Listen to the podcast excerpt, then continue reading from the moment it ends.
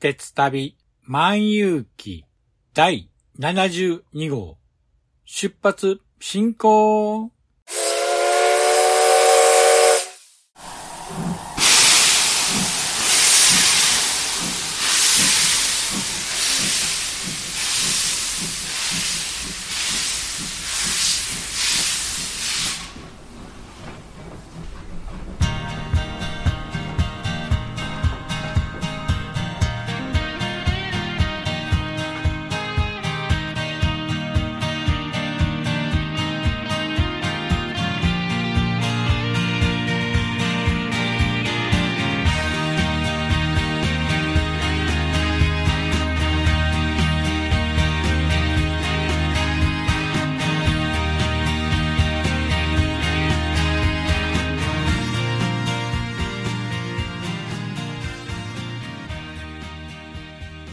毎度ご乗車ありがとうございます。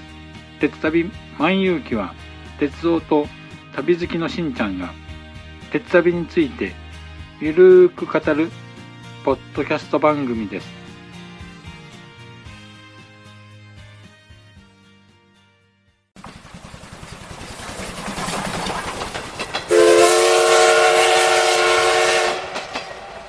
鉄旅万有記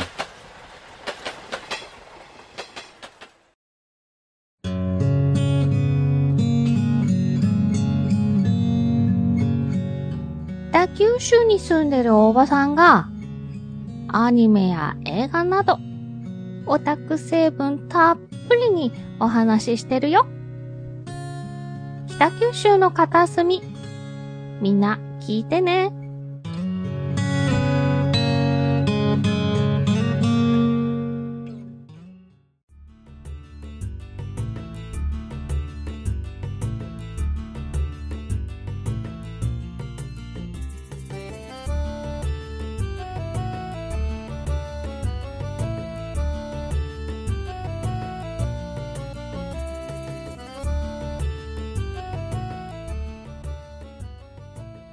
皆さん、こんにちは。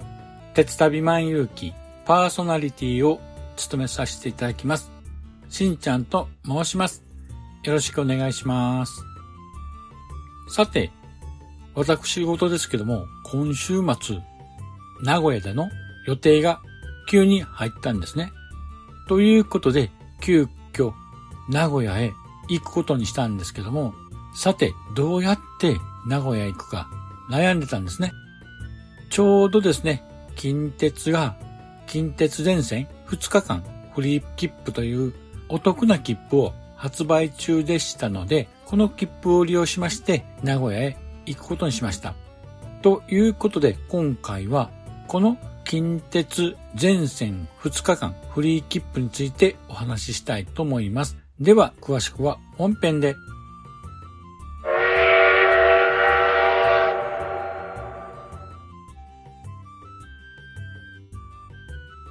では、本編です。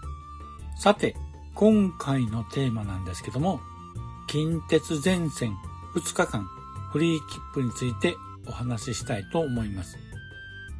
現在、近鉄は、近鉄電車が2日間乗り放題になる近鉄全線2日間フリー切符を期間限定で発売しています。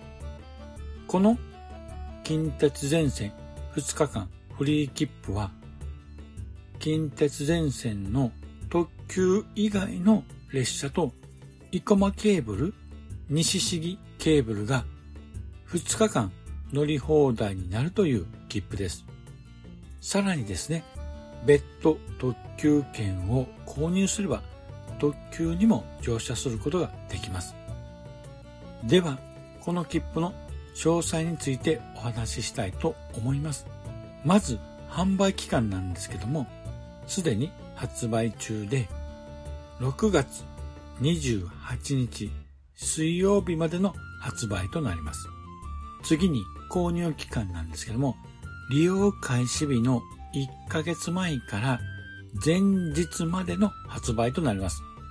ですので、利用開始日の当日には購入できませんので注意が必要となります。また、利用期間なんですけども、こちらもすでに利用可能期間中でして、2023年6月1日から6月30日金曜日までとなっています。この期間中の購入時に指定した利用開始日から連続する2日間が有効期間となります。あ、あと、同日祝を絡むなどの条件はありませんので、いつでも利用可能です。続きまして、お値段なんですが、大人が3000円で、子供は半額の1500円となっています。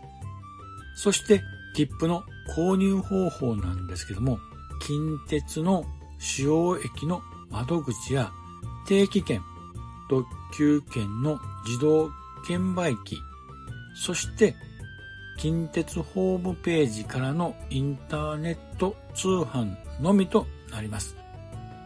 そしてインターネット通販からの購入の場合はですね、注意する点が2点あります。まず、別途ですね、送料が必要となってきます。こちらは1件につき520円の送料が必要となります。また、購入に際して乗車開始日の30日前から5日前の12時までの販売となりますので、十分注意してください。それと、今回は JTB や近畿日本ツーリストなどの旅行代理店での販売はありませんので、こちらも注意が必要です。次に、乗車対象エリアなんですけども、こちらは近鉄電車全線となります。路線で言いますと、南波線、奈良線、京都線、橿原線、京阪那線、大阪線、名古屋線、南大阪線、吉野線、生駒線、天理線、田原本線、市議線、湯野山線、鈴鹿線、山田線、鳥羽線、島線、道明寺線、長野線、五瀬線、そして生駒ケーブルと西市議ケーブルの近鉄電車全線となります。そして乗車可能な列車は近鉄電車の快速急行、急行、区間急行、準急、区間準急、普通の列車となります。さらにですね、別途特急券を購入すれば、名阪特急の火の鳥やアーバンライナー、それに観光特急の島風にも乗車できます。これはですね、非常にいいですよね。だいたいこういった乗り放題切符というのは特急や有料列車には乗れないっていうのが多いんですけども、ここはいいですよね。あと、払い戻しについてなんですけども、こちらはですね、切符の有効期限内で未使用の場合に限り、発売箇所にて払い戻しが可能です。ただし、手数料として別途500円が必要となりますので、ご注意ください。ということで、近鉄全線2日間フリー切符の紹介は以上となります。この切符、とても魅力的な切符なんですけども、そうですね、価格的に3000円ということで、そうですね、例えば大阪南波から近鉄名古屋間を往復した場合の料金なんですけども、大人料金で5700 20円なんですね。そして、この近鉄全線2日間フリー切符を利用しますと、なんと2720円もお得なんです。約半額で大阪南波から名古屋を往復できます。そうですね。これまで近鉄はですね、近鉄週末フリーパスという全線乗り放題の切符を販売しています。同日祝を含む3日間が乗り放題の切符ということで、大人料金が4400円となっています。ということは、1日あたりだいたい1500円なので、今回の近鉄全線2日間フリー切符とあまり値段の差はないかと思います。この近鉄週末フリーパスというのはですね、有効期間が3日間という期間が長い点と、同日祝を含むという条件がついていますので、どちらかといえば、こちらは使いにくいですよね。となると、今回紹介しました、近鉄全線2日間フリー切符の方が使いやすいかもしれませんね。ということなんですけども、リスナーの皆さんはいかがでしょうか？個人的にはですね、この切符、非常に魅力的だと思います。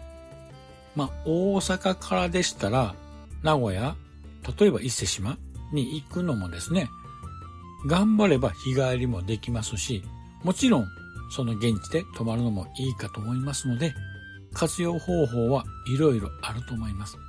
もし皆さんはどんな使い方をしたとか、そういった皆さんの体験談があれば、ぜひお便りをいただければ番組内で紹介したいと思いますので、どうかよろしくお願いします。さて、そろそろお時間となりましたので、今回はこの辺にしたいと思います。では、エンディングへと続きます。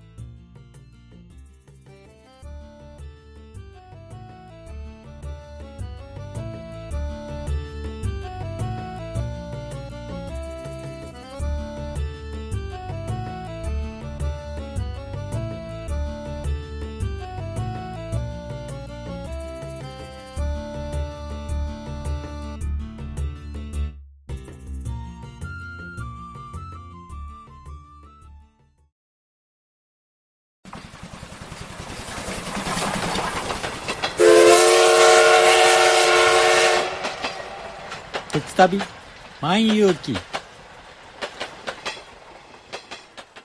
おかえり。今日は忙しかった？それともいつも通りだった？ねえねえ私のお話聞いて聞いて。少し配信して長く配信して。夜のゆいろく聞いてください。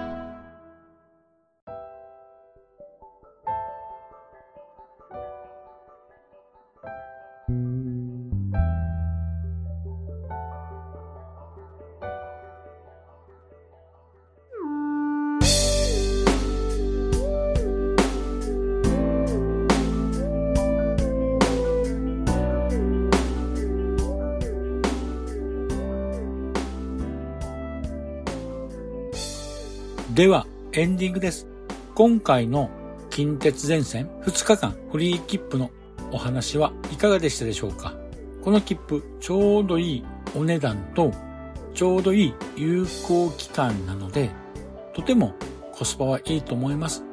もし、リスナーの皆さんがですね、近鉄沿線にお出かけしようというふうにお考えでしたら、この切符、ぜひともお勧めします。と言っても、あと半月ぐらいしか利用期間がありませんので、お急ぎください。さて、今回私がですね、出かけます。名古屋での用事がですね、夜の時間帯だけなので、昼間はですね、結構時間があるんです。まあ、ということで、せっかくなので、まだ乗ったことのない三重県の北部を走るナローゲージで有名な三義鉄道や四日市アスナロ鉄道に乗車してこようと思っています。このナローゲージとは線路幅がなんと762ミリしかない特殊狂気の鉄道なんですね。例えば新幹線などの標準機という線路幅は1435ミリなんです。ですので、このナローゲージは新幹線の線路幅の約半分しかありません。現在、日本には3社しか運行していないという貴重な鉄道路線になります。ですので、今回ぜひ乗っていきたいと思います。また、乗車した模様はですね、番組で紹介したいと思いますので、楽しみにお待ちください。あと、今回ですね、三重県の北部を訪れるので、せっかくならば地元のグルメ堪能していきたいと思います。例えばですね、四日市トンテキとか、また、桃太郎のおにぎりっていうのも食べてみたいですね。他にも色々ありそうなんですけども、あまり三重県には詳しくないので、もしリスナーの皆さんで他にも三重県北部のおすすめの観光スポットやグルメがありましたら、ぜひ教えていただきたいと思います。よろしくお願いします。番組では皆様からのご意見やご感想をお待ちしています。Apple Podcast のレビューや、鉄旅万有記のブログのコメント欄、また、ツイッターにハッシュタグ、鉄マン、漢字に鉄に、ひらがなでマンとつけてツイートしていただければ番組内で紹介したいと思います。さて、今回はこれにて終了したいと思います。また次回もお楽しみに。失礼いたします。あほい。